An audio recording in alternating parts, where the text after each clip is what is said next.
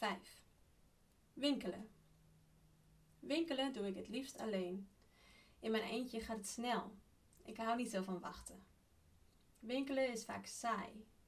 Soms ga ik met een vriendin winkelen. Dat is best leuk. Maar liever zit ik in een cafeetje.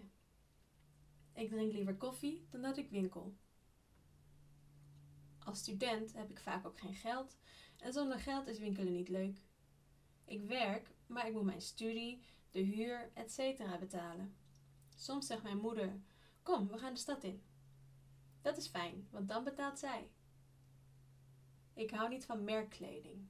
Ik vind dat onzin en het is vaak duur. Ik hou van goedkope winkels. Daar kun je voor weinig geld veel kopen.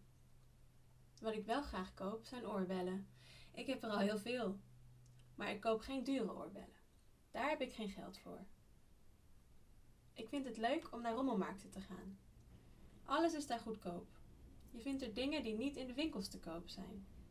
Ik winkel niet graag op zaterdagmiddag. Dan is het veel te druk. Ik wil niet in de rij staan. Het liefst ga ik bijvoorbeeld op dinsdagochtend winkelen. Dan is er bijna niemand.